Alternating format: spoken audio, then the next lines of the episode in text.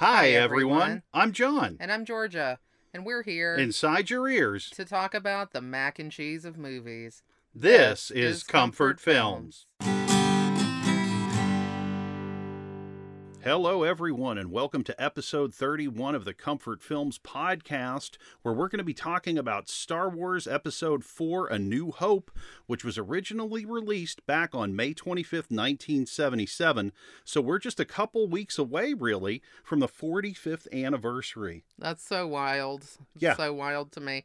I mean, this came out like eight months ish, eight, seven, eight months before I was born. Mm-hmm. So I've never lived in a world without Star Wars. Me neither. You did for like a month and a half. right, I did. Oh Yeah. my God. You predated it by like, I don't know, a month and 22 days. How do you think I did during that time? Terrible. Yeah, You were crying the whole time. just really tanking out. just really like looking at the newspaper listings for the movies, you know? just this baby.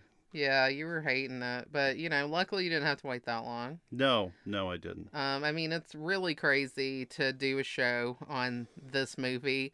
Um, you know, ever since we thought of the idea to do a podcast and do it on Comfort Films, Star Wars has been something that's been coming up, Yeah. obviously, because I think pretty much to everyone in, you know, the United States, if not most of the world, hmm has a lot of, you know, affinity for Star Wars and all of the Star Wars related things. Um, because there's just so much with it now. All the toys that we have out there now. You know what I mean? Like yeah. the thing that's crazy to me is like I remember collecting the toys back when I was a kid, and I was lucky because I was a kid and I didn't really have to buy them. They just showed up magically. and um, I mean, thank you to my parents for buying me every single Star Wars toy that ever came out. I loved the toys very much. Um, now, when I see like a TIE fighter for like $250, I'm like, oh my God. Well, I mean, I think it's almost at this point impossible to buy all the toys. And when we were kids, I think everybody had at least some Star Wars toys. Even I, who barely had any toys, probably had something Star Wars related. Yeah. And I would go to my friends' houses and they would have, like, you know, the awesome action figures and, like, the Darth Vader head Yeah, case. I had that. I had that. I that. thought that thing was super cool, was even though I'm really not a Darth Vader fan. Yeah. Um, I thought that was super cool. Um, but yeah, it's just one of these things where, you know, when we pick a movie to talk about, we kind of want to look for something that is unique that we can say something special about that maybe Yeah. hasn't been said before. And with Star Wars, that's like nearly impossible. I think, especially for people our age. Oh yeah. Well, one thing I will say is when I said the Tie Fighter was two hundred and fifty dollars, I'm talking about new ones that came out now. Oh my god! I'm not even approaching the prices of the, of the older items. Yeah, my the box, the box for my Death Star playset, I think at one point sold for about a hundred, two hundred dollars. You know, it's like I got rid of my Star Wars stuff at a time where I felt like you know it wasn't going to go any higher in value. I was really wrong. I was Well, that was really, like after the really three wrong. prequels, but not, but like before the three, I don't know, sequels. I don't know The- what the- we call the after Force. Awakens and after. Um, and then of course before the Mandalorian, which like became a huge phenomenon as well, Mhm. which we haven't even watched. Like, I No. mean.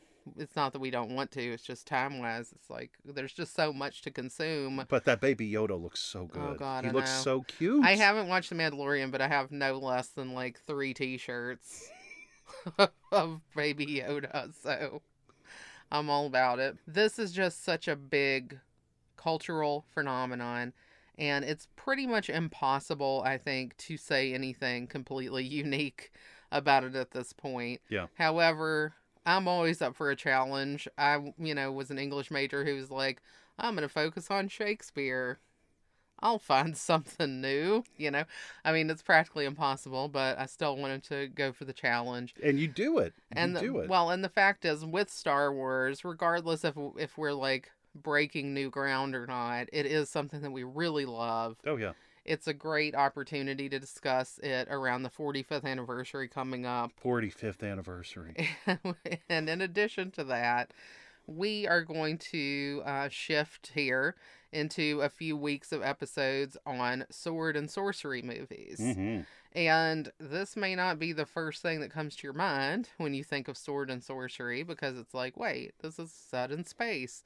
But really, this is a sword and sorcery movie in space. Yeah, I mean, there's even a character that says something to Vader about his uh, sorcerer's ways. Yes, which I never really registered that before. But when we decided to watch it this time, we decided to say, hey, okay, okay, we're going to watch this as part of a sword and sorcery tradition with like the space twist. Yeah. And, you know, that's what we did. And I think that for us, regardless of the number that we've number of times that we've seen this, which is insane. Oh yeah, yeah.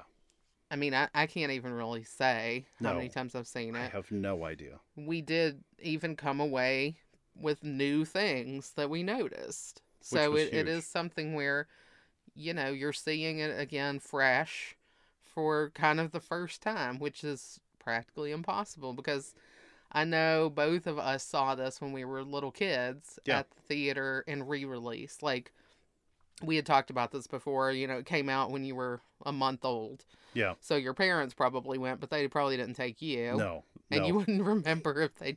I mean, if you remembered, you know, that would be pretty special. That would be awesome if I Uh. did. I mean, yeah, I remember seeing Empire Strikes Back in 1980. I remember seeing that in the theater, and I don't remember my first viewing of Star Wars. I just remember that I saw it. You know, it's kind of like the Mr. Brightside lyrics. You're like, when did you learn those? I just You knew. were born. yeah, it was just like I knew the movie. Like, I don't know. So it, it has like this really great feeling for me because it's always been there. Yeah. You know, it's always been. Well, I mean, I did have like you know that short month and a half where I was without, and yeah, it was a mess. But yeah, Yeah, it it, it kind of parallels, you know, your 45th anniversary of a, as a living human, Oh my God, I'm which old. you celebrated last yes, month. yes, Um, but yeah, I don't remember when I saw it either. I've talked before about how we didn't really go to movies that much when I was a kid, yeah, but I my dad really liked Star Wars. My dad was a sci-fi kind of a nut, hmm and this I wouldn't classify necessarily as sci-fi. It has sci-fi elements, but it's kind of a science fantasy. yeah, He really liked it, and I know that I went and saw Empire when it came out, um, and I also must have seen this in re-release at some point. Um, I don't remember exactly, but like you, I just felt like I was born aware of Star Wars. Yeah. Um, and it was ubiquitous when we were kids. yeah. It was everywhere. I mean, I remember being very young, and they would roll in, you know, the VCR. And they would have the tape, and you were like, "What sorcery is this?" you know, you were like, "Wow!" And then, you know, when you got the VCR at home, and then everyone started taping everything off of television, and then I remember people would tape it off of television, then would just watch it all the time. Yeah. you know, in my neighborhood. And you would end up then buying the VHS tape, and then later I bought the DVD. Then I bought another Again. DVD, And then another version. Yes. And then the Blu-ray, and then I bought the digital, and I'll buy it again. and these have been re-edited and different things have been changed and all kind of stuff so it's like we've seen so many different versions of it and so many you know different formats Yeah. and it's pretty crazy Yeah, well, and they even had, you know, when I was a kid, well, when I was a kid, not you, right? Um, they had those uh, records that actually would be the story. You know, you i would. ha- did have those You but did? i think for like return of the jedi because okay, i think it was like ewok related or something right. Yeah Well, I, I had an Ewok one, I had a Droids one, but it was just like it was a, a 45.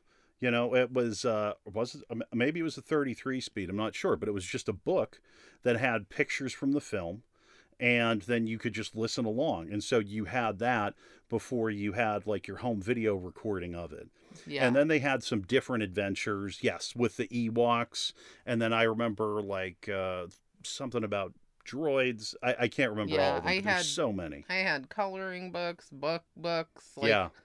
all kinds of stuff and um you know we're gonna try to focus just as much as possible on just a new hope Right. um but you know it's a huge series and everything's interconnected we may mention something about everything up to and including something that just came out recently Right. so hopefully you're caught up and if not spoiler alert Yeah. Be ready. Darth vader is luke's father i mean gosh? God, yeah You Sorry. son of a bitch. So it happens in Empire, you know. What? I mean, come on. Come on, Georgia. You ruined it.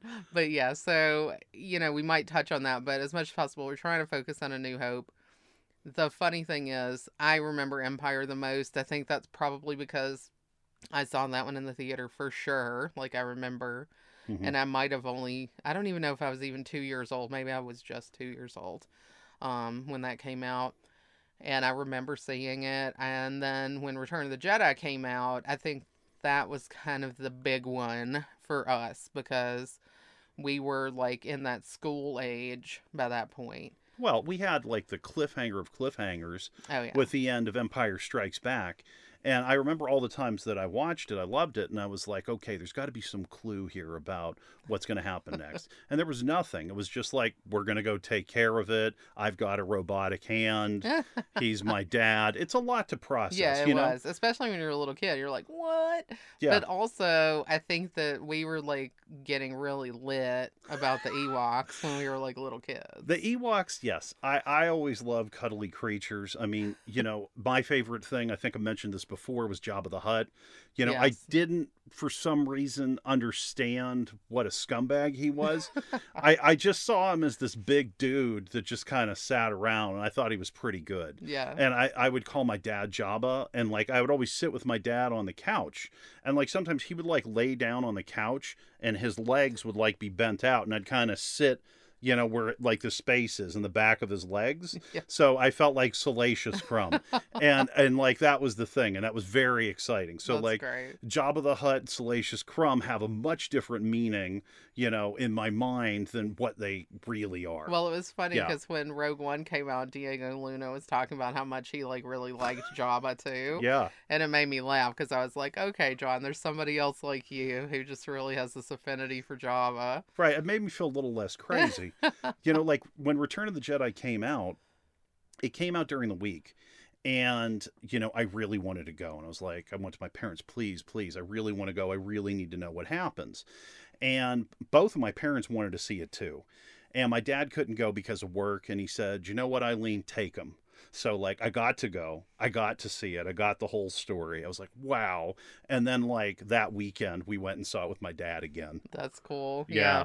I'm a Yoda kid. Like I loved Yoda. Sure. Um, who shows up in Empire. Right. Um, and I remember when I went to see Empire at the theater, I watched it and I was just totally engrossed the whole time because I was all about Yoda. Sure. And then when we left, I turned around to my mom and I said, Mama, was that movie eight hours long?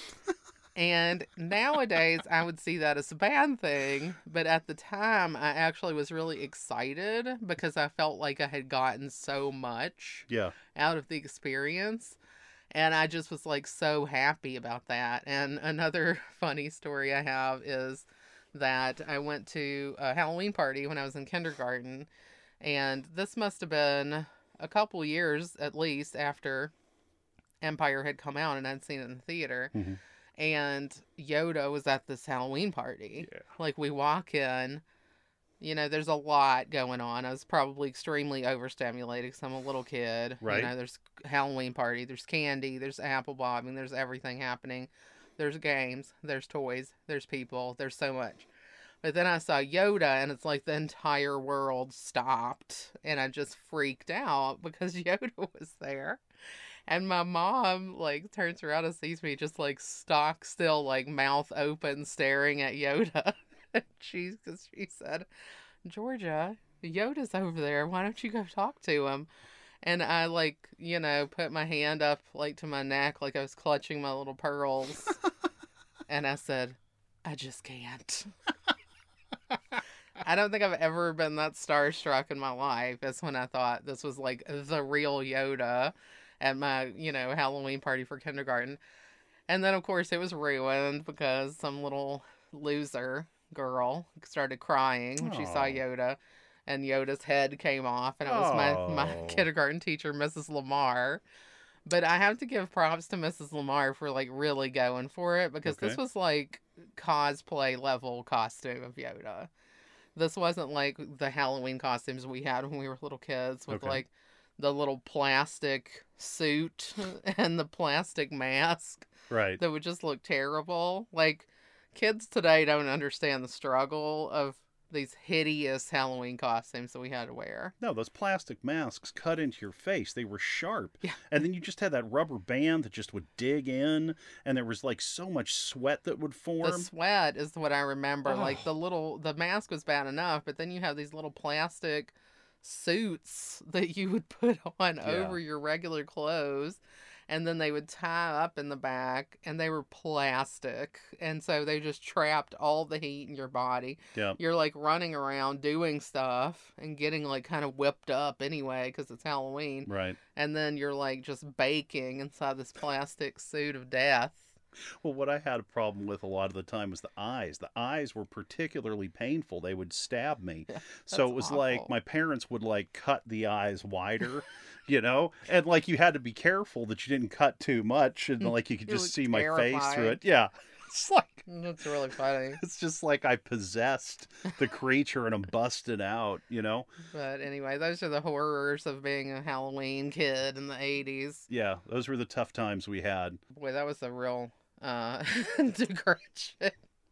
I can't help it. It just gives me nostalgia for when we were kids when I think about this movie. And I also love that I was like, all right, we're going to focus on A New Hope, but let me just talk about Return of the Jedi and Empire for like 10 or 15 minutes. Hey man, I'm right there with you. It's okay. It's hard to just say the one. There's just there's so much mythology in this. And this is what has been the big appeal to me with the series from the beginning. These films are packed. Okay, A New Hope is like 2 hours and 1 minute and some seconds. There is more information in that film than like 10 other films I've seen lately. I fully agree. It super establishes the mythology. Yeah. and it you know i don't even know how it does this like i thought about this when we were watching it again hmm how does this one movie that is really only two hours long which honestly isn't even that long there's a lot of action going on too Yeah. Um but how does it manage to establish the entire mythos of this crazy world Mhm. that's totally you know uh, totally original i'm not saying it's completely original like it doesn't refer to anything else because it sure does refer to like a lot of other things Oh yeah, yeah. but at the same time there's so much originality um, in the places and the names of the people and all these creatures you know the creatures were crazy Yeah. that i think is one of the big successes of this movie you have you know the base story which is luke's journey um, as the hero Mhm. so he starts out kind of in the middle of nowhere we don't know his background at this point and it's his journey from being like this moisture farmer kid hmm out in the middle of no like this desert living in an igloo Right. on Tatooine Right. to being like the savior of his people, you know, of the Rebel Alliance. And that's like the core of what we're dealing with here, but there's so much added onto that. Well, let's let's start a, a little earlier in the tale because I just want to talk a little bit about Uncle Owen and Aunt Beru.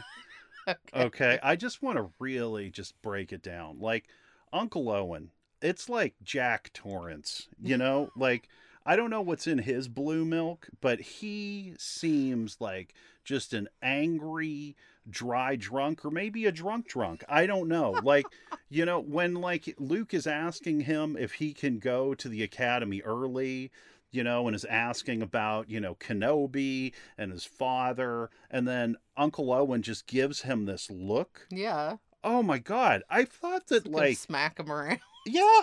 I mean that's like an unsafe household in all ways. Oh no. Yeah, like I just like I I think everybody, you know, needed to get out of there. Like in- John's calling CPS right I now. am, dude. Like Uncle Owen is just bullshit from the moment we meet him. Okay, That's like- true. like they go to buy the droids. Okay, and he's just like a complete prick. He's like, yeah, yeah. He asked three PO. He's like, you know, do you speak bocce? And he's like, yeah. And he's like, do you know anything about? You know the the moisture farming, whatever it is, and he's like, yeah. And then he just tells 3PO to shut up. Yeah. And then he's like, Yeah, I'll take this one. And you're like, Okay. And you're just like, and like, can you? Well, fuck- and 3PO is the protocol droid. Yeah. So he's being like super polite Yes. the entire time, which just makes Owen look that much more of a dick. well, and could Owen like get a fucking shave on? Do you know what I mean? Like, he looks terrible. he just looks like he's got this monster hangover and he's just bullshit with everyone and then Oh, like God. the jawas you know try to sell him that red you know droid that kind of like non r2 yeah. r2 that's red ma- more like a trash can kind of a guy. and so yeah he comes out and the thing blows up and like you know luke's like hey this has got a blown Whatever. anus. I don't I don't forget what he calls it. And then like I like Uncle Owen just again he's just laying it down with the Jawas like, "Hey, what are you trying to push on us?" That's really awful. Yeah, I well, mean it's, funny nuts. because when we saw like you know in the prequels when we saw like them dropping off Luke with Owen and Beru, yeah. seemed like a different situation. That was before, you know, like Owen started hitting the sauce. You know what I mean? Yeah. Like we definitely know that like Uncle Owen doesn't have like a secret underground grow operation. You well, know? because he's not calm enough. I think like he if he had that, it would be good. he needs it. And like when Luke is gone, and this is like the last time we see Beru and Owen, you know, it's like he's like, Hey, you know, have you seen Luke? Did he go to do whatever? And uh, you know, she's like, Oh yeah, he left, something like that. And he's like, Well, he better be back and he better have done it, or else there'll be hell to pay. Oh my gosh. Yeah, like he so just he's so mad. So it's like I kind of feel like like Owen had to go down. Do you know what I mean? It was kind of like The Wire, you know, when Omar, you know, was like he's got to go. Barksdale. Yeah, he is. And like he had to go. And so it was like Owen going, okay, but Beru, what the fuck? Beru didn't deserve this. Hmm. No, she seems like such a nice person. How does she put up with him? I don't know. And she's like living in this hideous underground lair with like this blender. In the dirty she just- igloo? yeah, and she just keeps putting like vegetables in it, looking like garbage. Yeah.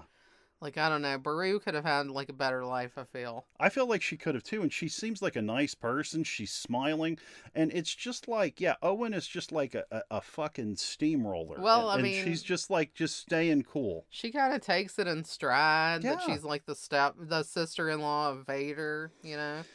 I don't know. I, I, mean, that's the other thing I thought about when we watched it this time. I'm like, wait a minute, like Vader is Owen's stepbrother, right? Owen's father married Anakin's mother, Shmi. so Cliegg married Shmi. I think it's Cliegg. I think was the- Lars, yeah. Okay. So Cliegg Lars, the father of Owen Lars, married Shmi Skywalker, the mother of Anakin. Okay. So Anakin and Owen are stepbrothers. wow. It's a little different than Will Ferrell and John C. Reilly stepbrothers here. Can you imagine? Like this is the spinoff I need. I mean, if it was Vader, and Owen, like what would happen there? stepbrothers. Like that would get like really lit really quick. Well, they're both like uh, toxic males. I Yeah. think they're they're not nice guys. They're horrible. Did it mean in a different way? But Yeah. like you kind of have to feel bad for Luke, right? Because Luke and Leia are twins, right? Yeah. And Leia gets placed with Bail Organa, Right. who's like this politician and basically, you know, rich, runs things on Alderaan. Played by Jimmy Smits. It doesn't I mean, get Jimmy better than Smits that. is your like adoptive father. Come on. That's awesome. That happened to like the kid in Sons of Anarchy at the end of the movie, at the end of the show too. Yeah. Um, Jimmy Smits makes a great adoptive dad, but but then Luke just gets kind of bundled up and tossed off on Owen and Beru on this hideous shit planet Yeah, it's a real butt plug, you know? compared to Alderaan. yeah. I mean, like, yeah. So between Luke and Leia, Luke got the short end of the stick pretty hard on his placement. Bad foster care for Luke. Right. Well, here's, I mean, this is just spitballing, and I have nothing to back this up. It's just a thought. So, do you ever think that they would have possibly shown us what was going on on Alderaan if they had more money? Yeah, I think they could have. I mean, but at the same time, I think they probably don't want you to get too attached because they're just going to blast it up. Right. And the main issue that you need to experience the loss through Leia Mm, because she is kind of your connection to Alderaan. right. So, you know, all you really know about it is that she's from there and the whole place got blown to shit. Yeah. Yeah. Um and I, but I have to say like I mean her reaction is kind of like oh no, you know. I she's she's like I feel like she's worried. I feel like I mean, feel she's, like she's tough. worried. Like that's, That's- part of yeah. it too. Like Leia is super tough, and we get the feeling that she's already been through it a lot. Well, okay, they torture the hell out of her. And and it's like I'm always glad that she looks okay when we see her in the next scene. But that part where they bring in that floating orb with the syringe that's coming out. oh out, God, yeah. and then they do like the the move to Vader's face, and then you leave the room, and then they they tilt down and the door shuts. That's scary to me. Like the look of horror on her face, and just like the fact that like Vader has like no like outward changes of expression makes him so scary. It does, yeah, because he's just like this black mask. yeah. No, you know, you can't get a read off of him at No. all. No. You know, so it is scary. And I guess, you know, this is the fair thing to say. Yes, Luke kind of had a crappier upbringing to some extent, but he also was sheltered on Tatooine from like the the brunt of what's actually going on in the galaxy at large whereas Leia has been a part of it since she was a kid Yeah. Yeah. you know and being in politics that i'm sure that's a big thing you're in the public eye that's a lot of uh that's a lot of work i couldn't imagine that Yeah, and yeah, exactly. And she's been involved in the Rebel Alliance. She, you know, is a fighter. So even though they're the same age, she seems like a million times more mature than Luke at the beginning of this movie. well i'm very happy that we have a character in this. We have a female character in this that doesn't take any shit. That she takes up for herself. She's intelligent. She's resourceful. I mean this is like a really wonderful thing to have just in our culture. And I love that about this because it is a little bit of a departure from the sword and sorcery tradition, Mhm. which usually has like a helpless damsel in distress for the princess, Yep. rather than a badass, you know, a tiny badass, by the way. She's the smallest person. Like Leia is so little. Every time I see her like standing in front of Darth Vader, okay yeah it just yeah reminds you that she's like a miniature little doll of a person. well david prowse is like super tall right I think I think he's like six seven or something like super crazy. okay And she's only I think she's only like five one or something. She's Okay. a very small person. okay Um like her mom's Debbie Reynolds. They're both like miniature little people, you know. okay It's like my grandma. you know, they're so tiny. Hmm. Um, but yeah, and she's still such a tough person. She's not in distress. Yes, they come save her. yeah However, as soon as really the the saving is just opening the door so she can get out, and then she pretty much promptly takes charge and like starts kicking all the asses while Luke and Han are just kind of following behind, you know. Well, as soon as Luke comes into Leia's cell and he's got the stormtrooper suit on, she's like, a little bit short for a stormtrooper, aren't you? Yeah, She just takes a, a shit on him. her attitude is amazing and I love it. She's got so much sass. It's like just pouring out. Yeah, it's a wonderful character. It's a wonderful character. Yeah, and it and as a woman, it was very great to have someone like that in a movie. Like I looked up to her a ton. I wanted my mom to do my hair with like the two Cinnabons on my head. those are so good. Yeah, I had my my mom gave me braids and curled them up on the side of my head all the time because I have wanted pictures to. of this? Probably. Oh wow. My hair is very like thin though, so she has these enormous like monster things on her head, and mine were probably like deep, like little tiny. It probably looked like I was wearing headphones or something, you know. but but I thought Princess Leia was the ultimate coolest chick, and that's who I wanted to be like, and that was really cool to have that because I think little boys have a lot more options Oh yeah. for like you know badass characters that they you know want to want to be like. I mean, you have Han Solo in this, and I think I'm guessing. I mean, you have two options, right? You can really think Luke is cool and want to be like Luke, Mhm. or you can think Han Solo is cool and really want to be like Han Solo, or you can kind of want to be like both. yeah. And I think there's different um, options there for why you would choose one or the other. I mean, Han Solo, I think because he's so cool. Oh yeah, that what makes Han Solo such a great character in this is he does not care about anything No. that's going on. Nothing is held sacred. Even the film itself, you feel like he holds in disdain.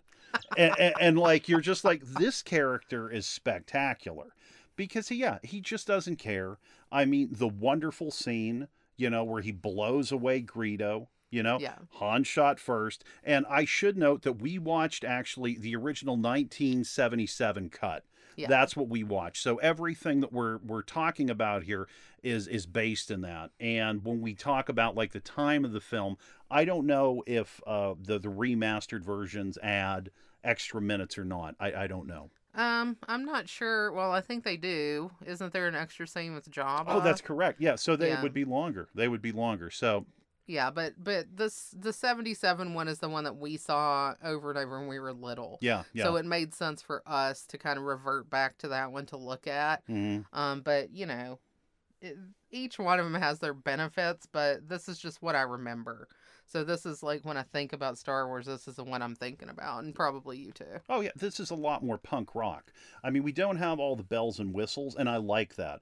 I like that they said we made this. This is us taking it to the absolute limit, you know, and they really take it to the limit in terms of imagination. Yeah, I mean that's exactly right because I was just gonna say like the what they were able to do with practical effects and just like you know obviously there's special effects involved here but just like the different creatures that they envision the different species Yeah, the banthas that I are just love like banthas. giant muppet elephant mammoths or oh, something They look so cuddly. yeah oh, I would buy it. I would buy like a, a, a stuffed animal of a bantha.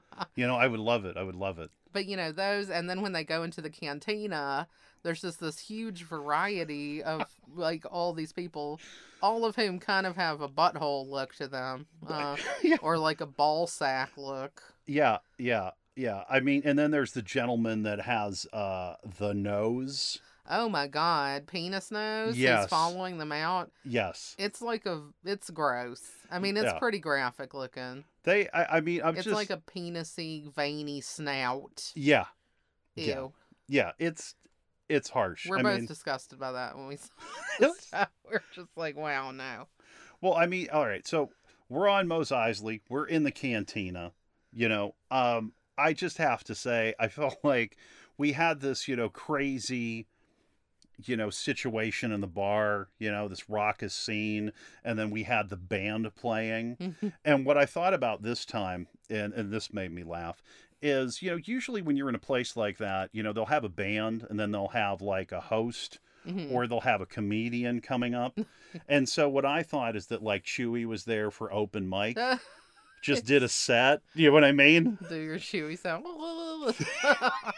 And they would have loved it. and everybody would would've like, They would have thought it was that's great. really good. What if he was just doing like Wookiee poetry open mic?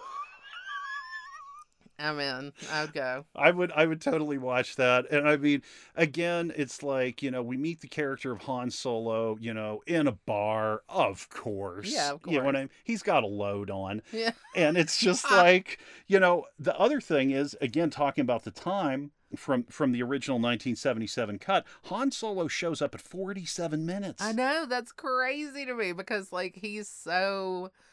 Uh, I mean, he, you know, between him, Luke, and Leia, they're like the people, you know, you think of the human people that you think of, and for him to show up so late Yeah, is yeah. wild. But you know, Harrison Ford's sta presence as Han Solo kind of blows up the movie. Yes. And I think that part of it also is because of the kind of character that Han Solo is to this movie. hmm Like, uh, this is something I was thinking about this time. This is like, you know, very simplistically a good versus evil story, Yeah. right? And you have characters that you sort as good and characters that you sort as evil. And of course, we sort Han Solo as good. Yeah. But if you look at it as in the dichotomy of moral and immoral instead of good versus evil, if you look at moral characters and immoral characters, he kind of falls outside of the binary into amoral because he kind of doesn't do things that are good or things that are bad every single time. He's not like simply defined like that. Well, the, his turn in the movie is a huge, huge thing because it's like I'm going to go back to the point that I kind of like took us off from, where you talked about, you know, how boys had Han and they had Luke. Right. So we'll talk more about Han. But Luke, the reason that you wanted to be Luke is you wanted to wield the lightsaber. Of course. And, you know, and you wanted to be able to go in that X Wing, you know what I mean, and take on the Death Star, you know. And I, I mean, of course, you know, the best part of that whole end sequence to me is that Han Solo comes and saves the day. Yes. He saves Luke from the bad guys. He takes out that TIE fighter, freaks out the other TIE fighter pilot. So he like pivots, hits Vader's ship, crashes into a wall. Vader like spins out into space. He's totally fucked up. He doesn't know what happened.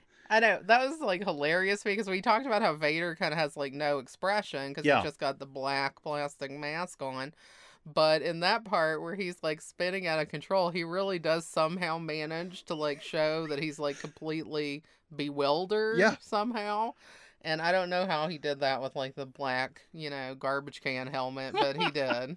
He just yeah, he had no idea what was going on and you felt it. it was hilarious. But I like his little ship. Like I think his little ship is the coolest. Oh yeah, I mean they were they were great. I mean going back to the toys, I had Vader's ship. The actual Tie Fighter ship I never had, but I got to play with it because a friend of mine had it when we were younger, and those were very neat too. Yeah, they were because they have like the panels. Yeah, they were just like yeah, Yeah, it was just crazy. They looked like solar panels. But the Millennium side. Falcon is the best one. Oh yeah, and I played with that all the time. Yeah, oh the that best ship one. is so good. I had a friend who had everything. Like uh, I, I guess he wasn't really my friend, but we, I guess we knew each other because our dads were friends, and so I went over to like hang out at his house, and he had like every Star Wars toy there possibly could be yeah, laid out all over his floor. I mean, you were like, you know, gonna die if you stepped on these. I'd rather walk through a field of Legos than Mhm. walk around this kid's room yeah. with all the action figures. But he had the TIE Fighter, he had the Millennium Falcon, which I loved. I was like, okay, I'm gonna play with this.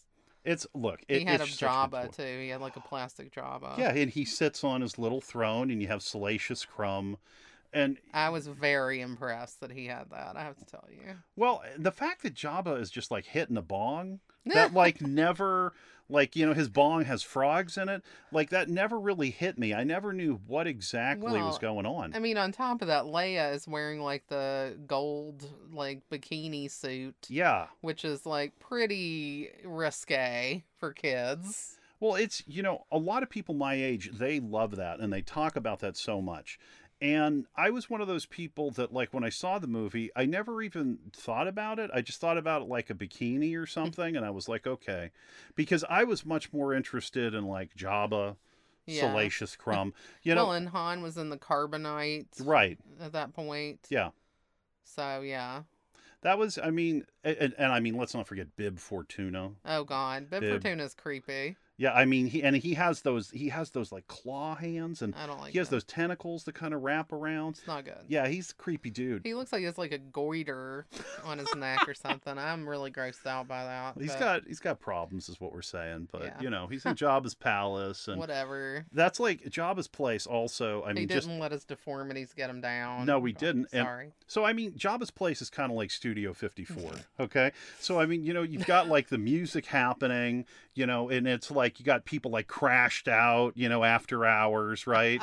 you know, they're all like, oh, you know, because like when Leia sneaks in, right? It's like we have all these people out cold. You know what I mean?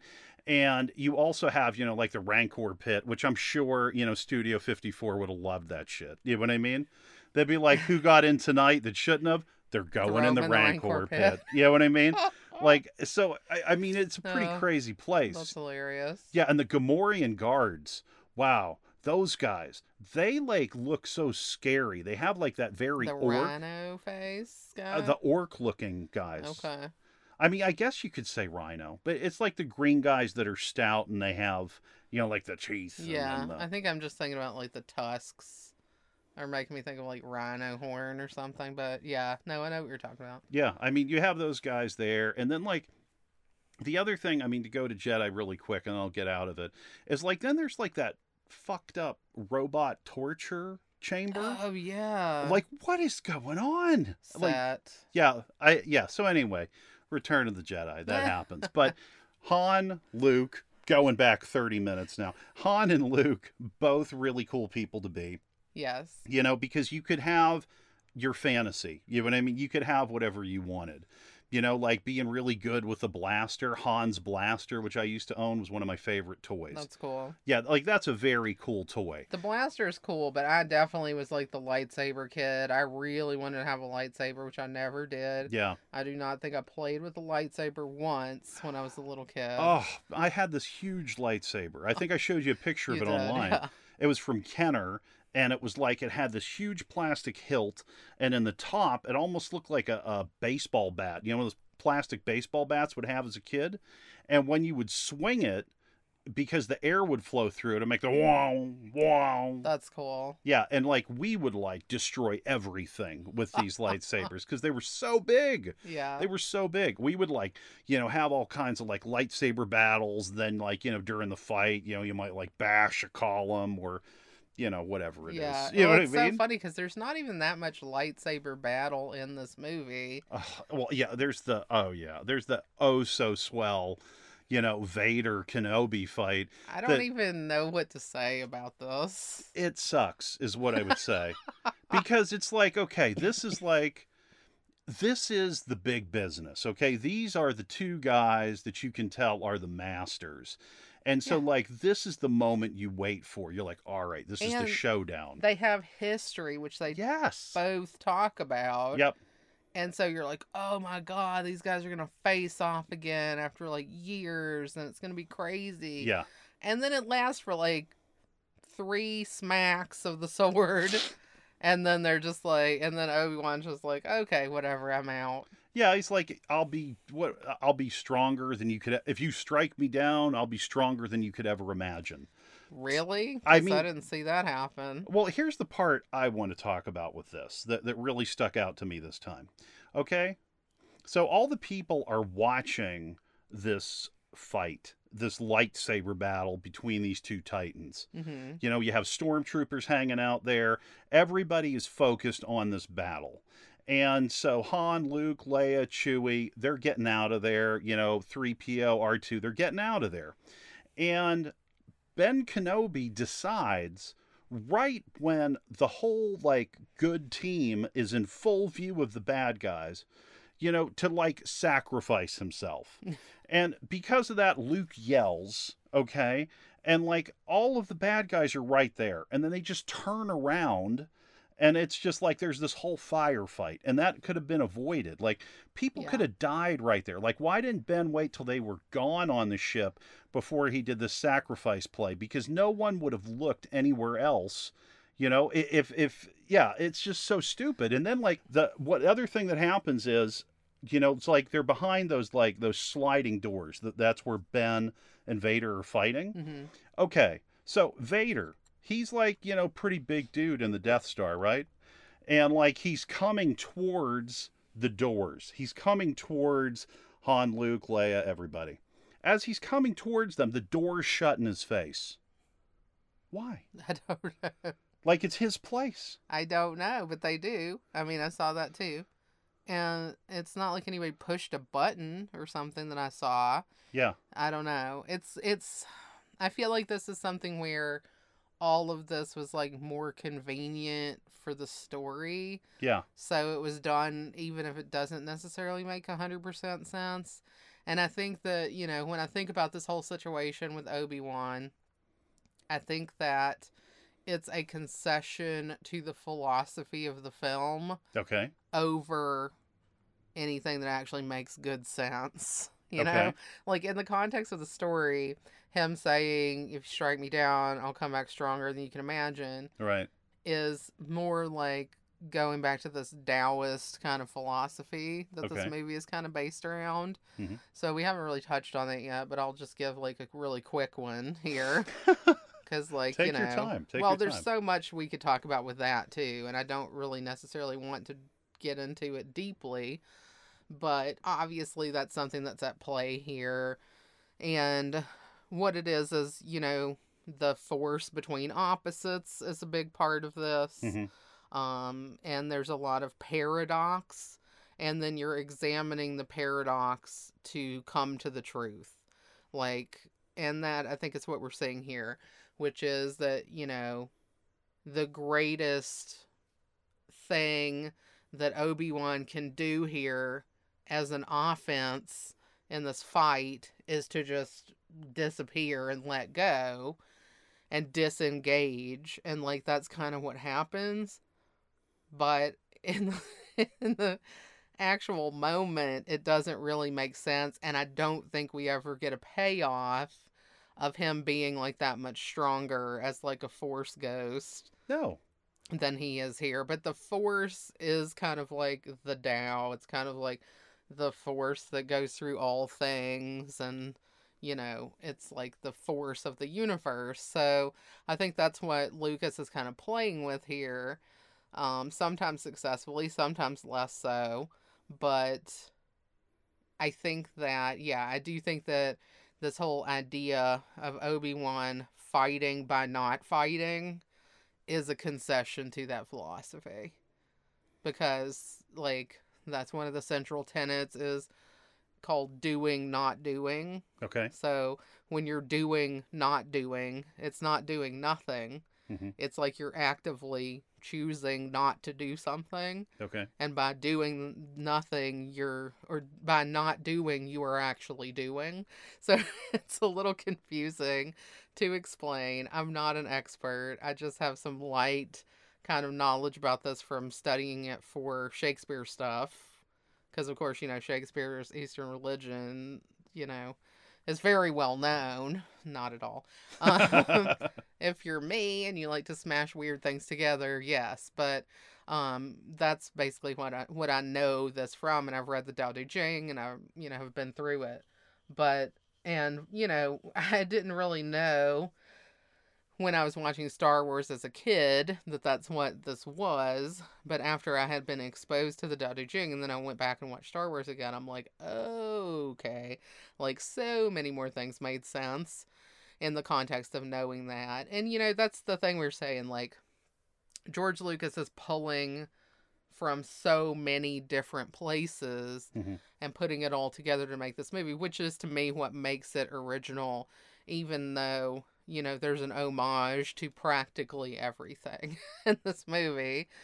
And I think that's what's special about it. And of course, the creativity within that is just unbelievable for me the biggest thing is with all the creatures and the worlds and all of these things that you get to see and it makes it feel very infinite you know you can imagine that there are all these planets with all of these different types of species Mhm. and it's really cool i mean i think that's super cool Well, Chewbacca, I mean, what a wonderful creation Oh, yeah. that man is. You know, I mean, Chewbacca is so amazing because it's like, I feel like somebody watched like one of the old, like, uh, Bela Lugosi kind of monster, kind of like werewolf films, you know, something of that time. Because when you look at the face, you can kind of you can kind of see that, Yeah. but then you can also see, you know, like a dog in there too. so it's like it's like you have, you know, the the ferocity of this monster, but at the same time you have, you know, the good spirit of like your dog, you know, your best friend. So it's like and he is han's best friend Yes. Yeah. And he's so smart. He's a genius. He's a genius mechanic and he has so many great ideas. And I love the fact that this character, you know, just talks to like, you know, I mean, that is amazing because we understand what it means. Yeah. You know, it's like there are all of these characters in here, like R2D2. He doesn't have words. Yeah. He well, he does, but it, it's it's different than what we're used to. Well, and R- that's the other thing. Like R2 and 3PO are machines, yeah, but I never think of them as machines. never.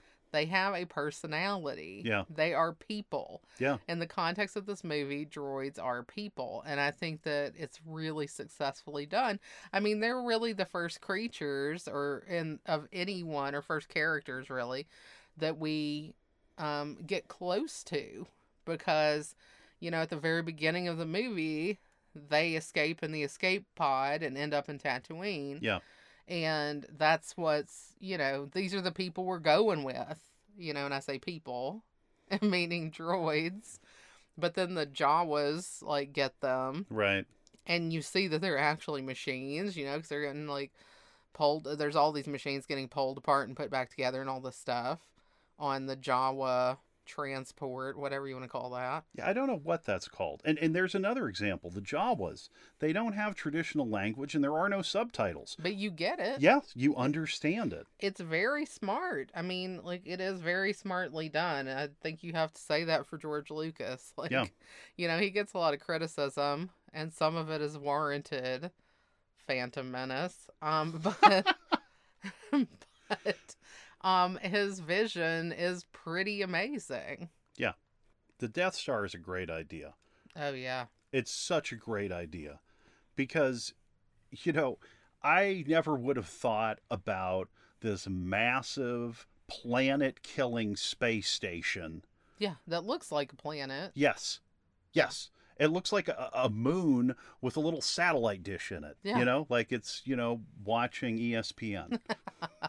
Well, it's such a cool idea for a ship. And then, you know, this is one thing where I do kind of want to bring in Rogue One a little bit hmm because, you know, the whole thing I think that we probably have thought about all our lives is how is it possible that you have this Death Star that's this height of technology? Yeah. Right? They spent unbelievable amounts of time, effort, resources to build. hmm And then it has this little stupid flaw that allows some loser kid from like the middle of nowhere to shoot like these bombs into the middle of it and blow it up from the center. Right. And you know, I can't tell you how many times I've heard people discussing that over the course of our lifetimes. Mhm. And then when we watch Rogue One, it's kind of explained that that flaw was built into the plan because the designer of the Death Star, which is this guy Galen Erso, um, built it in because he didn't want to go along with this plan. And he had to. He was like forced to work on it. And it's kind of a metaphor, I think, for nuclear weaponry. Hmm. You know, that you have the scientist who's a brilliant researcher and knows all this stuff. And, you know, this is the only way he can, like, continue to study, but he doesn't actually support what he's working on Sure. and that's what happens in this and it ends up being something where you know in the end of rogue one they're able to get these plans and transmit it to leia and when we saw rogue one i have to say that it really like reinvigorated the series for me Definitely. because it really changes the way that i watch a new hope now hmm because the end of Rogue One goes directly into New Hope and it you know, I do have to say like there's been times in my life where I was burned out on Star Wars. I was like I've seen this too many times. I can't deal with this anymore. I'm not interested anymore, but it just keeps pulling me back in with something new. Yeah. And you know, with with that it really did pull me back in because it made me feel the immediacy of the conflict between the Empire and the Rebel Alliance in a way that I really hadn't felt maybe since I was a little kid, you know, the first few times, you know, watching these movies. Well, it's a good and evil thing again, right? Like I said, but it's pretty simplistic. You just have like the, and I thought about this tonight. Uh, you think about the Empire's motivations, and Mhm. all they want is control. Yeah. For to what end? We don't know. There's no explanation of that. Basically, you just have this dark space wizard and the space Nazis and they're trying to just gain control and they'll do whatever they have to do to squash the rebellion. And the rebellion is basically just we don't want these guys to be in control. So there's just not much that you know about it at this point except these people want control and they're kind of seem like bad guys. I mean, the space Nazi stuff doesn't really help them No, to get you on their team. English space Nazis. Let's also bring that up. I I, mean, it's- know. Well, I mean, and Peter Cushing is terrifying, I think. Well, he's very scary. And this is something that I noticed is that in Star Wars A New Hope, Darth Vader is really like the top level henchman. He is not the boss man. Yeah. You know, Peter Cushing, Grand Moff Tarkin, he is calling the shots. And he is the one that tells Vader what to do. Yeah. You know, and it's like that's a big change. It's weird. Right, because you always thought, okay. But then as we go on further in the series, you know, we see that Vader is told what to do by the Emperor, you Yeah. know? So it, it's like a, a similar terrifying presence. But the fact that, that Peter Cushing as Grand Moff Tarkin is just this guy. And, you know, he had all these horror films under his belt, and he has so much skill he's really able to needle you in a perfect way. Yeah. You know, he is like ah, the part where he gets Leia to say that the rebel base is on Dantooine.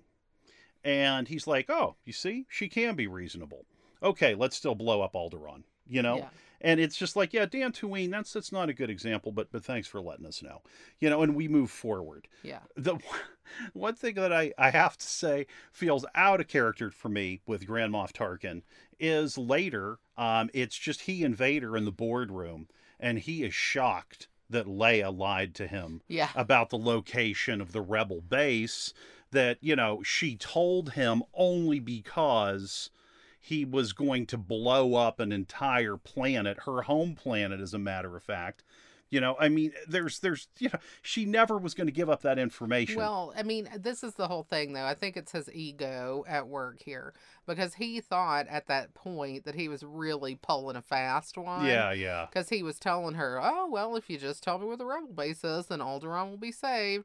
And she's like, okay, it's on Dantooine. And he's like, ah, you're too trusting. You never should have told me that.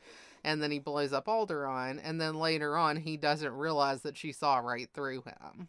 Well, it's eh, it's just like he didn't think it would be a good example because Dantooine was too remote, and yeah, I, I mean, it's just yeah, it really is his ego, Yeah. you know, that that is just in the way there because what an idiot. Well, we see this, I think, often with people who are in charge who think that they're like, you know, brilliant, stat, like strategic thinkers, right. you know, but really he's just kind of some dude who ended up in charge.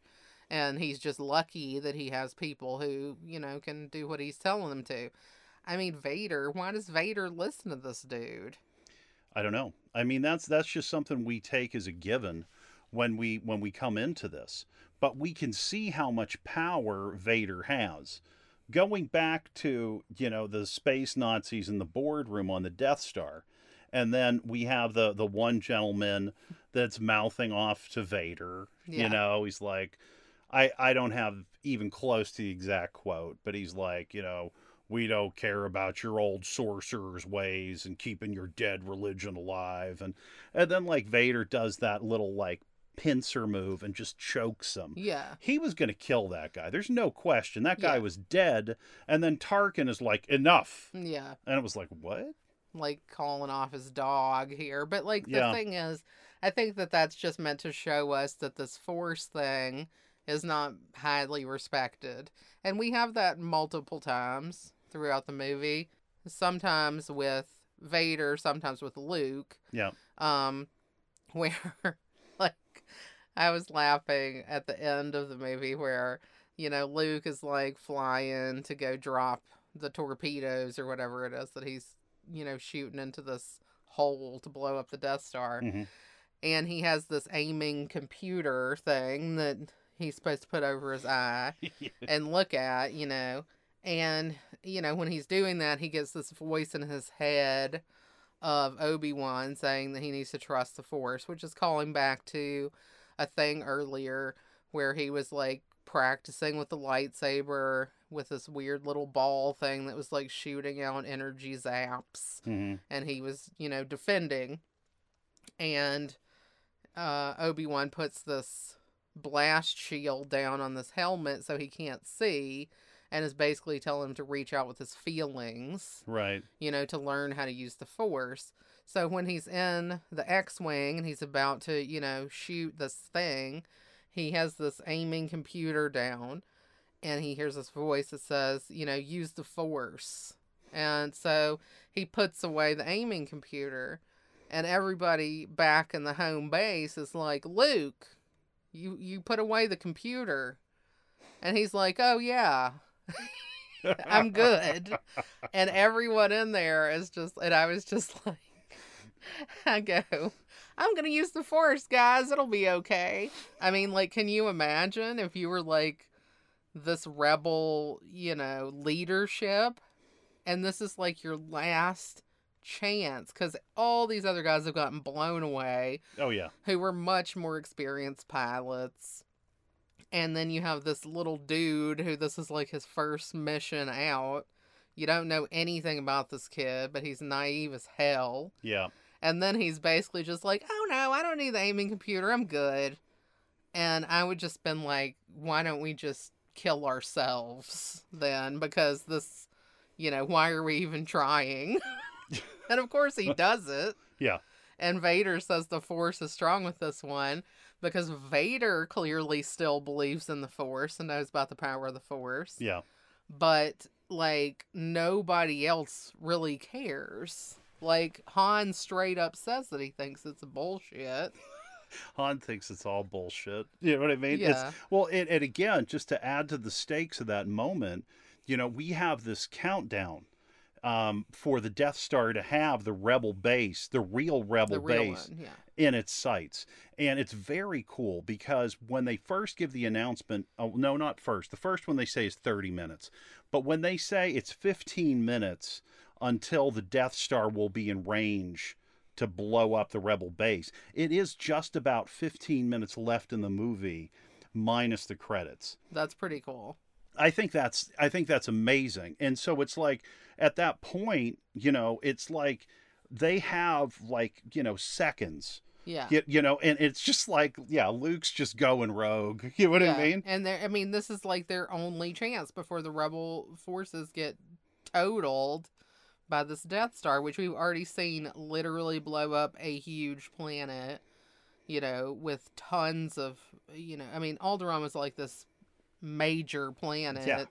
with cities and millions of people and all of this kind of stuff Right? and this rebel base is nothing in comparison to that so it's it's super high stakes and you're trusting it to this little kid i mean i really think they play up like the smallness of luke like like you said when he comes in to rescue leia she says he's pretty short Yeah. for a stormtrooper and you know it just shows you like he's a little guy he's not like you know super strong super skilled he's not the person who you would pick out of a crowd as your best bet for survival No, and I mean you have this whole strike force that goes to the Death Star at the end.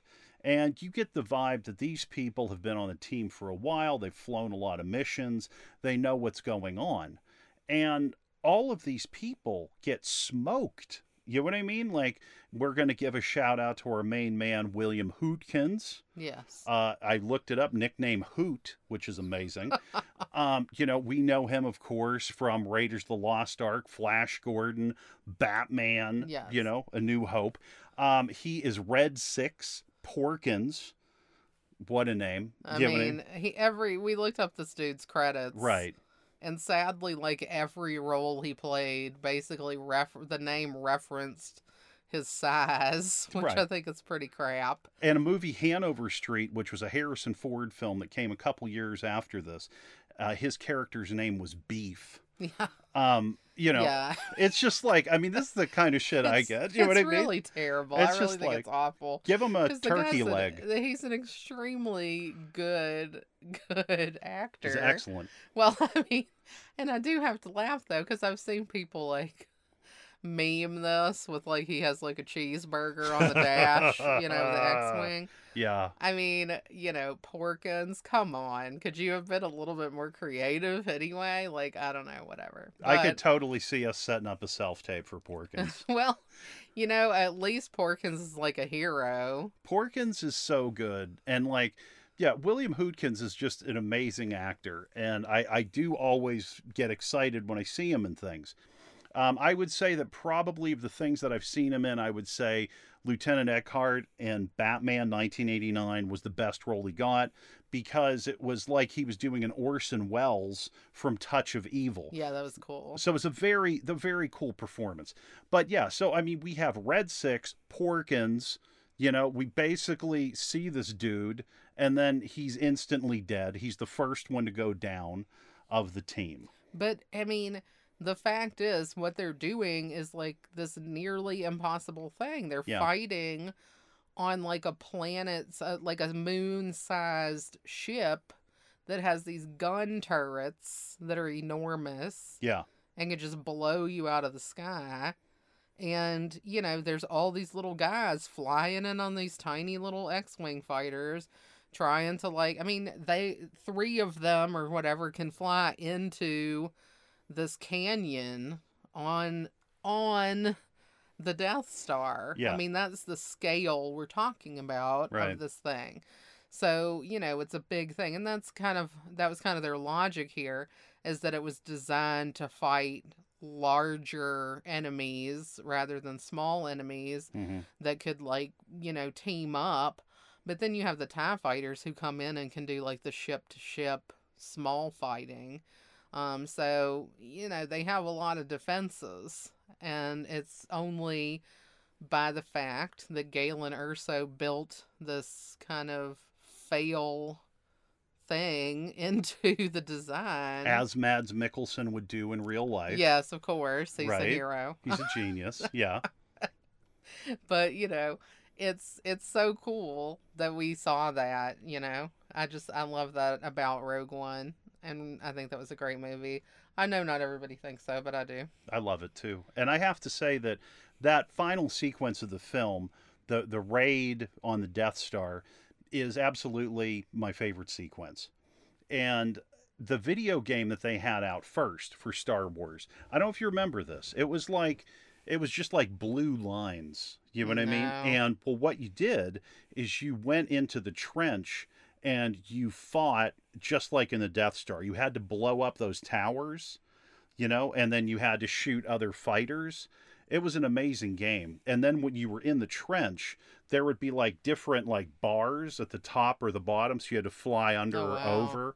Yeah, it was like you had That's to do the whole thing. yeah I and then at the that. end, you like, you know, you shoot the photon torpedoes. I mean, it was an amazing game. There were so many Star Wars games yeah you know, over the years, and I'll still play them. I love each and every one, you know, but it, it's just like you don't have as much like excitement usually for like your final act. But the final act of this film is so loaded because Han Solo says, Yeah, I could help you. I'm taking the money and I'm pissing off yeah and you're like, whoa.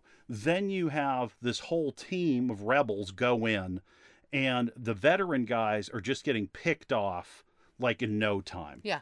And like, you're like, oh my God, what are we going to do? You know, and then, you know, you have this amazing turn Han Solo, Chewie come back, you know, save the day because they keep Luke clear. You know, they take care of Vader and the other two TIE fighters so he can, you know, make the shot yeah and go home. And you're like, yes. and you're psyched because you really love Han, right? Of so you're really on the team. You really like him, and you're like, oh my gosh, he's abandoning us, you know, and then he comes back strong. Yeah, and it's like it. Well, and there's that light behind him. I don't know if it's from like a, a star or you know whatever. Maybe it, it's just the exhaust from the ship, but it, it's just like he's coming down like you know from above. You know what I mean? It's just like all right. Well, you know? and it's in the Falcon, which you love. I mean, and I love how that ship is designed. Like when they're having like the firefight with the TIE fighter yeah. in the Falcon and they're in like those turrets. Mm, That's like really cool. I mean, the design is questionable because I feel like you're just kind of hanging down in this gun turret. It's like the easiest thing to take out on this thing, but it looks cool on the inside. The way that Luke is like, you know, when you're moving, sure. it's like moving the whole seat. You know, when you're shooting things. So it's designed really cool. I think it's designed to mimic the planes from World War II. Yeah, they had like the ball turret gunners. hmm um, which again was the people that would get targeted for getting shot in the plane. Mm. There's an amazing poem, amazing, super dark, but amazing, by Randall Jarrell called The Death of the Ball Turret Gunner. hmm And it's about like one of these guys who, you know, was flying in these this ball turret that's kind of on the bottom of the plane Yeah. and that's who they would aim at because they don't care if the plane the plane doesn't do anything it's the gunner inside the plane and because they were just in kind of this bubble where mhm. they could easily be targeted and killed Yeah. that's who they were taking out so yeah it's kind of a a poor choice i think design wise but for me as a little kid watching the movie i was like oh that's so cool you know Well, when you had the Millennium Falcon toy, I mean, there was just the the one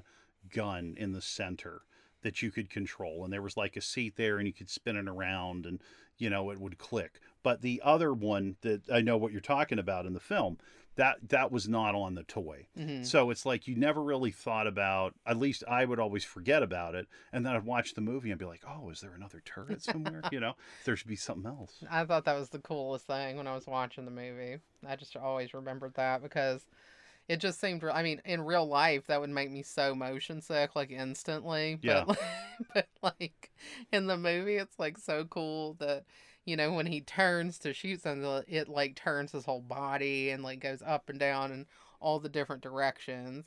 And I thought that was super neat. It's awesome. Yeah. Let's talk about some MVPs. Let's talk about Alec Guinness. Oh man, we Okay. have not even. We've not even close. begun. Yeah. So kind hearts and coronets. Thank you. Yeah, Alec Guinness is an amazing actor. If you haven't seen the movie Kind Hearts and Coronets, go watch it. We're Mhm. not going to talk about it right now. We might do a show on it someday. So good.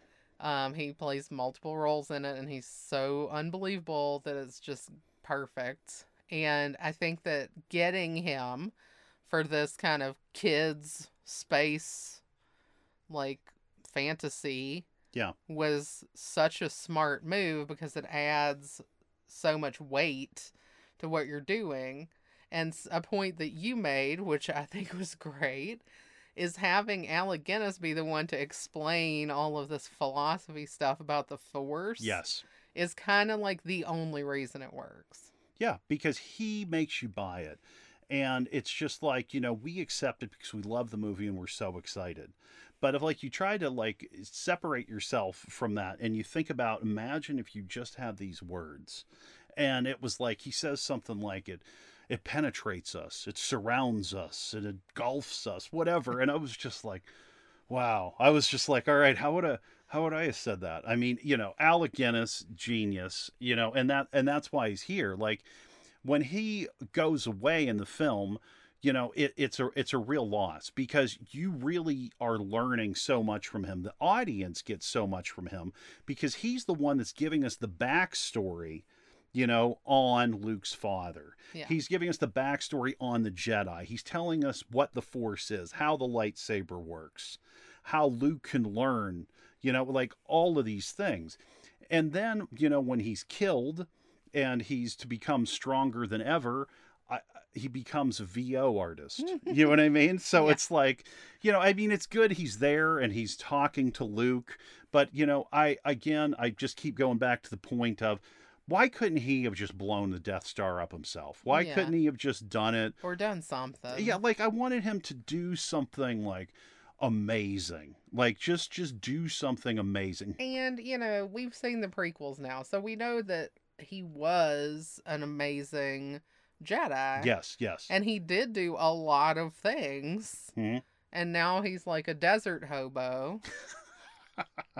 Yeah. And this I'm referring to uh, the bad lip reading. Bushes of Love video, which everyone should go watch if you haven't seen it. Yeah. Alec Guinness is so awesome and he's such a perfect choice to be like this teacher Yes. and you're kind of as the viewer you're kind of in the position of Luke learning from him hmm you know he's the person who explains to you what the mythology of this world they live in is Yeah. and if it wasn't for the way that he does that I don't think that you could have gone along with this movie like you could have enjoyed different parts of it and like you know been excited about the action elements and everything but the weight the gravitas Yeah. that he brings is what makes this feel more important. Um, it makes the struggle between light and dark more important. And going back to the original idea we had here today about this being a sword and sorcery movie hmm if you don't have that struggle as the foundational conflict in the story, Yeah. you don't really have the story. Yeah. Because you can't go along with the hero's journey if you don't believe in like, you know, the importance of what he's doing. And that's what Guinness brings here is a functional explanation of what, you know, what the struggle is. Well, and it's also, I- would say, like safety. Because, you know, Luke just meets Han in a bar. He meets Chewie. You know, he has these two droids, which he met very recently. For the most part, I feel like he's a kid on his own. And Obi Wan kept everything together. You know, he kept the ship on course. I mean, we see that even in the Death Star. When he goes, when Obi Wan goes to shut down the tractor beam, and then Luke has to convince Han to rescue Leia, he has to put in a lot of work. Yeah. Han does not seem trustworthy. And Chewbacca, you know, is not going to go against Han. You know what I mean? Not at this point. I mean, mm-hmm. later on they have relationships. And the droids, you know, R2D2, he's ready to go. But I don't think he would have been able to do it all with R2D2. C3PO would have put up a fight probably too. Yeah. You know what I mean? Well, because his whole thing is about following the rules and being proper, right. which is a very difficult thing with this crew because the entire point of them is to break all the rules, you know, and 3PO is constantly concerned about that, which I think is hilarious. Well, and you also have then Leia show up. So Leia shows up, and I feel that she takes the place of Obi Wan because, again, she is in control. We feel safe with her. We trust her. She can tell Han what to do. She can tell Chewie what to do. She can tell 3PO, R2 what to do. She's like the new leader of the group. Yeah. So it's it's like I it's like, you know, oh okay, you know, we're we're safe again. Well, she has the experience. Like, Right. She brings that, and there is a vacuum of that when Alec Guinness, when Obi Wan is gone. Um, but yeah, I think that's a really good point. I really hadn't thought about that before. it's pretty wild. I mean, and like we're talking about, you know, people that just make the movie. I mean, everybody does, but James Earl Jones, where Ugh. would we be without that Vader Nowhere. voice? I mean, that's so perfect. We will revisit James Earl Jones in the very near future for another sword and sorcery movie. hmm Um, but his voice is so tied to the character of Darth Vader for me Mhm. that that's almost the first thing I think about after like the helmet. Yeah. You know? You think about the helmet and the mask and then you think about that James Earl Jones voice. He's so scary with just the simple power of the voice. Because he has such a beautiful, rich voice. Yeah. When you can't see a person's face, it makes things not as reliable. And like his actual performance, James Earl Jones, the Darth Vader voice, he is using that voice to scare the shit out of you. Yeah. He knows exactly how to do it. He is a master of his instrument. His voice is gorgeous. it is. You know, people would pay him, I think, at certain points to actually do like a, a an answering machine greeting for them or a voicemail greeting. There was some story I heard about this a million years ago. That's funny. Well, it's just it's so pretty. His Yeah. voice is so good, and when you hear a voice that's that good, you think it's good, right? Yeah. But in this, he's able to take it and turn it against you. You know, it's like the smiling friend that's really evil. You know, it's just like that voice is so gorgeous, Yeah. but then it's oh, you know, Yeah. Well, and I think like the presence with like the size of David Prowse Yeah. is also a big part of this too. But if you combine that and the voice, that's where you really, you know, win here. Mhm. And the ha- the thing I have to say is, this being your first outing with Vader, right? he doesn't do that much until like later in the movie when he's fighting with Obi-Wan. And then of course when he's flying around with his little TIE fighter buddies, Right. like shooting at people. Um, you also have when he's force choking that one guy. But overall, it's not what it becomes later. Like even when I just think about Rogue One, when there's that scene at the end when Darth Vader is trying to get back the plans yes. um he like shows up in this dark hallway and you can't see anything and then all of a sudden his red you know lightsaber illuminates Mhm. which is amazing Yeah. And then he just absolutely shit houses every single person in this hallway. Yeah. And there's a lot of dudes, and he just cuts them all down. Yeah. This is not a dude you want to mess with, but I don't really think we understand his power at the beginning of this movie. However, it is telegraphed by the James Earl Jones voice and the size of him in comparison to the other people. This is a scary dude. He's a very scary dude. I mean, at the beginning, I feel like they don't want to give all the cards. They want to let you know he's scary. He does, you know, choke that guy to death. So, I mean, he does, you know, he does like announce his presence. But, I mean, if you had not just watched, you know, the ending of Rogue One, you wouldn't know the true terror of Darth Vader. I think when you saw it, you'd been like, "Whoa, what's this guy?"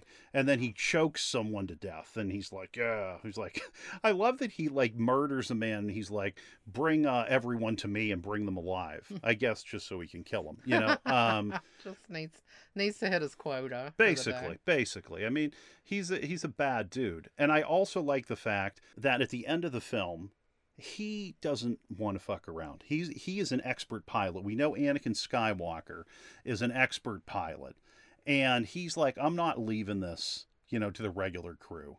He goes and gets oh, yeah. two dudes or ladies, I have no idea. We don't know. He gets two Tie Fighter people and is like, "Let's go kick some ass," and that's that's what he does. He and just go, he he's blown away Yeah. that it doesn't work. No, he. I, I mean, I think the confusion, you know, after he he like bounces away into space, is how did I not win? Because he is the best fighter pilot that ever was. Yeah. You know, and it was like he was outmatched by Han Solo Yeah. and, his son. Yeah, and the cool thing here is that he didn't sense this. Like that was what I found interesting, and that's probably what also blew his mind is because it's not just that he's the best pilot. Of course he is. We know this when we go back to the prequels. We see that even when he was a child, he was like this amazing pilot Right. and he just kept getting better and better. Maybe it's karma that he shoots R2D2 in the head while R2D2's flying with Luke when R2D2 used to fly with Anakin. Yeah. That was uncool, Darth Vader. But anyway, I was like really mad about that this time. Very protective of R2. I love him. R2's But- good. R2's good. But you know, the whole thing is Darth Vader is like shocked, I think, because he is so used to being the one person who can use the force and who knows what's going on and can sense everything that's going on. And not only is he outdone by another pilot, hmm but he also didn't really sense Han Solo coming up. Yeah. And I think that's because Han Solo is kind of like an agent of chaos.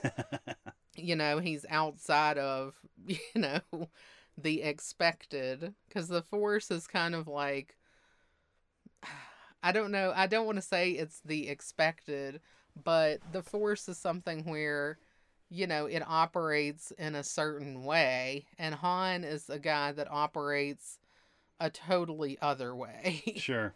you know so if you're used to like following this particular path and you're used to like the normal way that people do things then han solo shows up and kind of explodes that Yeah. um because he he just isn't normal and i'm saying that in a good way um but yeah i so it's a great movie we've said so much about it i still think i have about a million other things to Well, say about it I do too. Here, here's one that I want to throw out quick, and I think we talked about this during the film.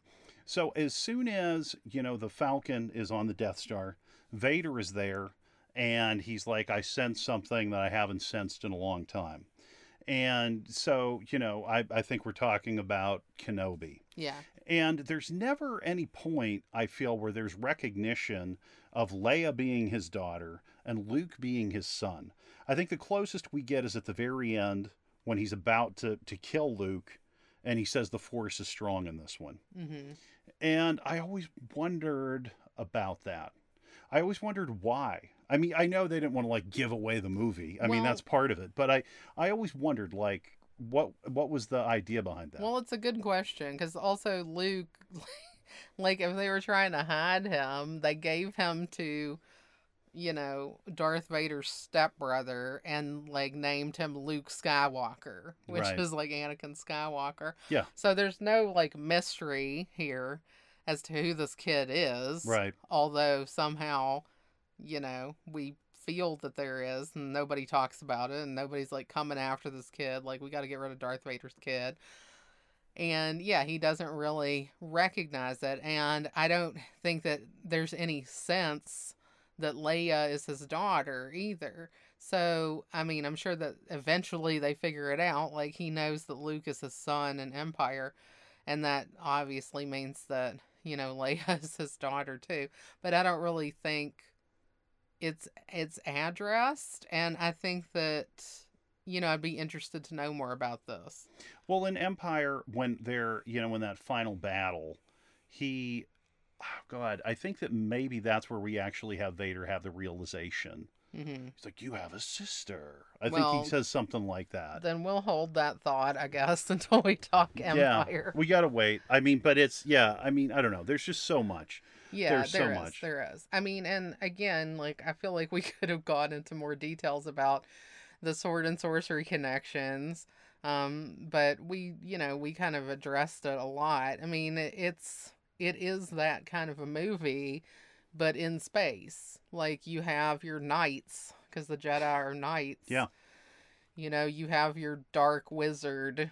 You know, it's like just as much as you have like Saruman or whatever in Lord of the Rings, Yeah. that's kind of where you have Vader here.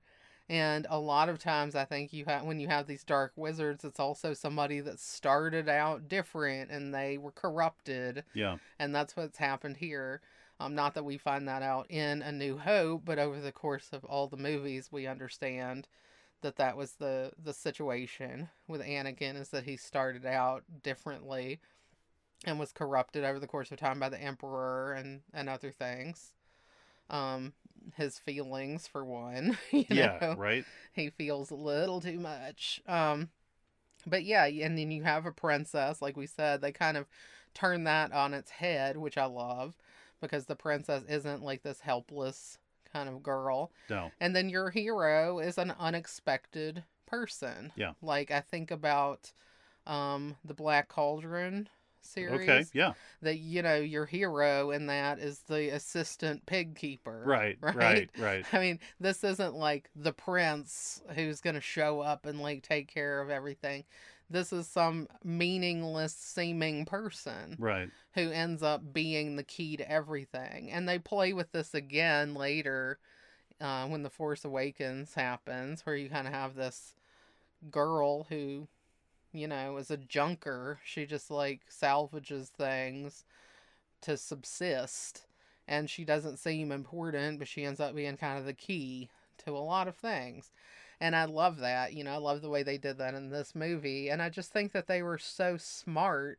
Well, they, as in George Lucas, really, was so smart in taking this kind of framework that we're all very familiar with. hmm And, you know, you love movies like this and stories like this. I know, like, I do too, but not Yeah. to the extent I think that you do. Like, uh, when you tell me about the things that you were interested in when you were a little kid, there's so many different types sword and sorcery movies, books, Yeah. comics, um, TV, whatever that you were interested in, and you love that kind of a story. And I think it was so brilliant to kind of because space stuff in the 70s was a big deal. Yeah. Like it was becoming a big deal because we had gone to the moon and there had been all this technology uh, advancement in regard to space travel. hmm And so, you know, then we had great movies like 2001, um, which I don't think this could exist without. No, and I mean that was the late '60s. Yeah, and the same thing with Star Trek, actually. You know, there were these ideas of like going to space and using the excitement around space travel to combine with this classic tale of sword and sorcery and of a, you know, a normal person being like the chosen one. Yeah. And, you know, I think that was really smart. And it also has kind of a Western element to it Sure. again, this is back to just thinking about how how many things George Lucas was bringing in to make something so successfully original Yeah. and its own thing. I just think that's great. I love it when I see somebody do something like that. Me too. And I mean, also the merchandising. Let's not forget about that. that was the biggest thing. I mean, Star Wars was and is a phenomenon, okay? Because we've had toys since the beginning, we've had cartoons, comic books, you know, we've had cups. You know what I mm. mean? I remember having like Oh, yeah. Empire Strikes Back glasses from Burger King. Oh yeah. You know, we've had so many things. It's like the Star Wars universe books, you know, like other people writing stories in the Star Wars universe. There is so much out there that I would say it would be damn near impossible to be up to date on all of it. oh yeah. It, it's just it's so massive and i think that's what's part of the appeal is it showed up in this very friendly story and i will also add pretty tidy story star wars a new hope you know we get the full story Yeah. you know if we never had another movie you know we would have covered everything Yeah. we would have covered it We could have, yeah. I mean, there's so much to add on, but this does exist as like its own little capsule story. Yeah. I mean, the only thing I would, well, I wouldn't say the only thing. A big thing that would have been left hanging is what was the fate of Darth Vader, you know, and you could you could make that up, you know, on your own. But other than that, everything is taken care of, and I love that they have a movie like that to begin this entire franchise, so that you feel like, hey, we have so much. We're going to give you a complete story. It's not like for instance, when you have the Lord of the Rings films, you can't really watch them, at least I can't. I can't watch them standalone because the story just stops. You know, and it's like I understand that mirrors the books, but for me it's like I'm like, ah, you know what I mean? There's there's just way too many uh, questions. And with this, with the first film, it was its own thing. And then after that, you know, it grew. Everything built on each other. You know, Empire Strikes Back, if we didn't have Return of the Jedi to bookend it, you know, we would never have these answers that we Yeah, no. absolutely need. You can't have Empire. You can't have Empire without something after because it was too much of a cliffhanger. But A New Hope is very much its own thing. Yeah. And it's so easy to see how this movie birthed an entire absolutely massive cultural phenomenon. Yeah. I don't know. I just think this is like a major classic film, and I'm so happy that I came along the when I did in relation to this. And Yeah. same thing with you. Yeah. Like we were born just at the time when this became a big thing. And so our kind of childhoods were shaped by that. And I think you could do a lot worse. Oh yeah. I mean, it's the last thing I want to do just before we we punch out is I want to give a shout out to Peter Mayhew. I believe Chewbacca mm. is real. I want to give a shout out to Anthony Daniels. C3PO is real. A shout out to Kenny Baker. R2D2 is real. Yeah. These are real. All these things are real. You know, every single creature. And if I can, I have one last thing I want to tell. is my Chewbacca story. Of course. All right. So, when we went to go see The Last Jedi in theaters, they had all of these great things happening. For me, the best was that there was Chewbacca. Mm. I mean, he was outside, he was tall, the suit looked right. I was so excited. You know, it's just like, I'm like, oh my God, this is Chewbacca. You and know what like I mean? we have to say that I don't exactly remember when that movie came out, but you were like probably in your late 30s, early 40s. Oh, yeah. Yeah. And when we leave the theater after seeing the movie and we walk out and there's this, you know, seven and a half foot tall Chewbacca standing outside, John lit up like a little five year old kid. oh, yes.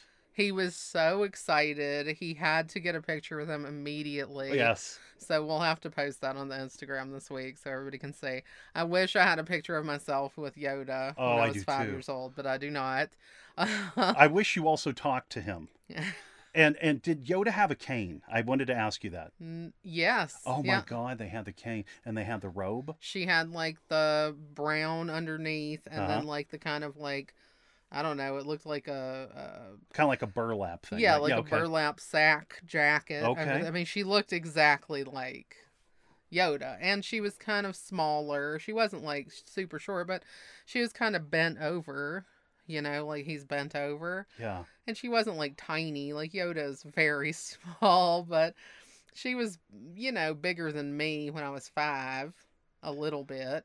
Yeah. Um, but she, you know, with the bending over and everything, I'm guessing she was probably like four and a half feet tall looking, and I was across the room.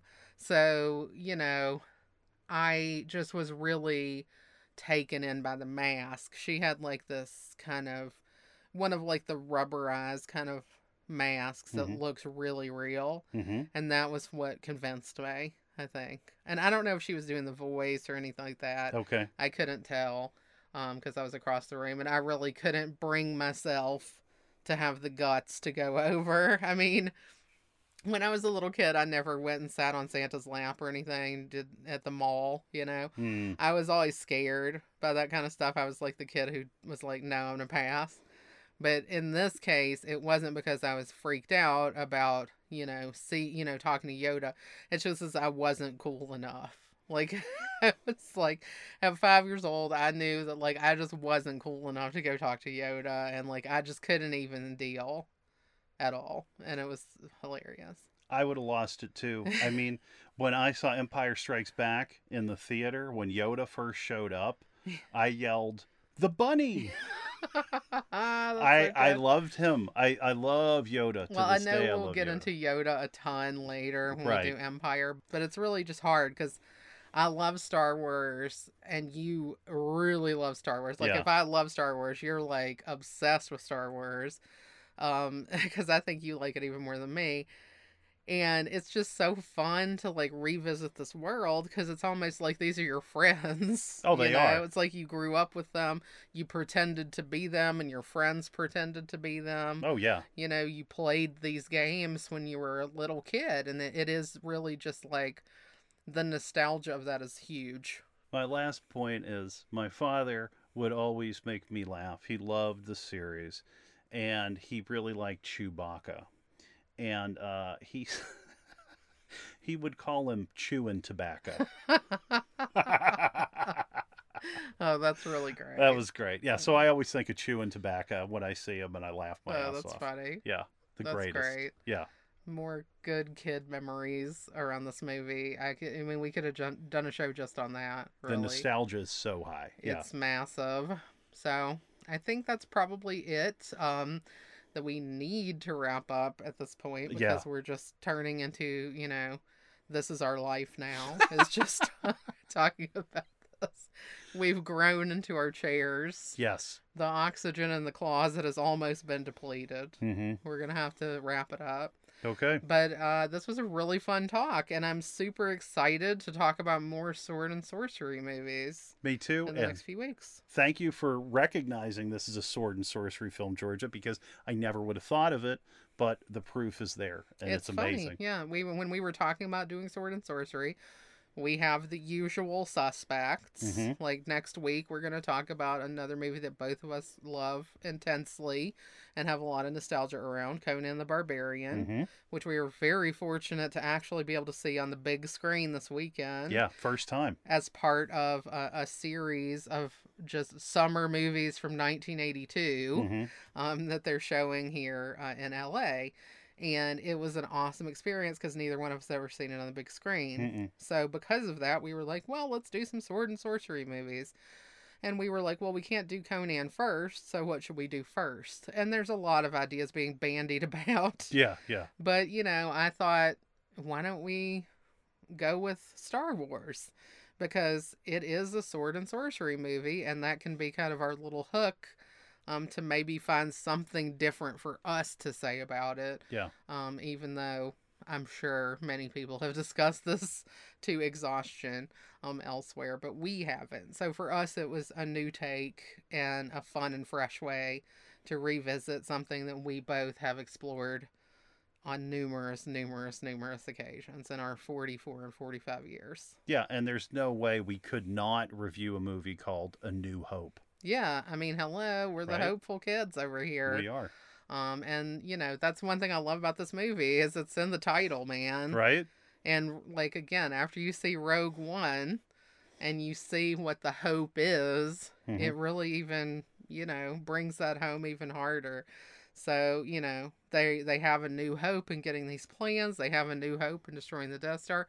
They have a new hope in Luke, who is bringing back, you know, the Force, which people clearly do not care about in this movie. Yeah. Um, but by the time, you know, we move through the next few, it's alive and well, and the old magic is back. hmm All right. All right. Well, thanks everyone for tuning in. We will hopefully uh, be with you next week uh, for Conan Yes. and more sword and sorcery.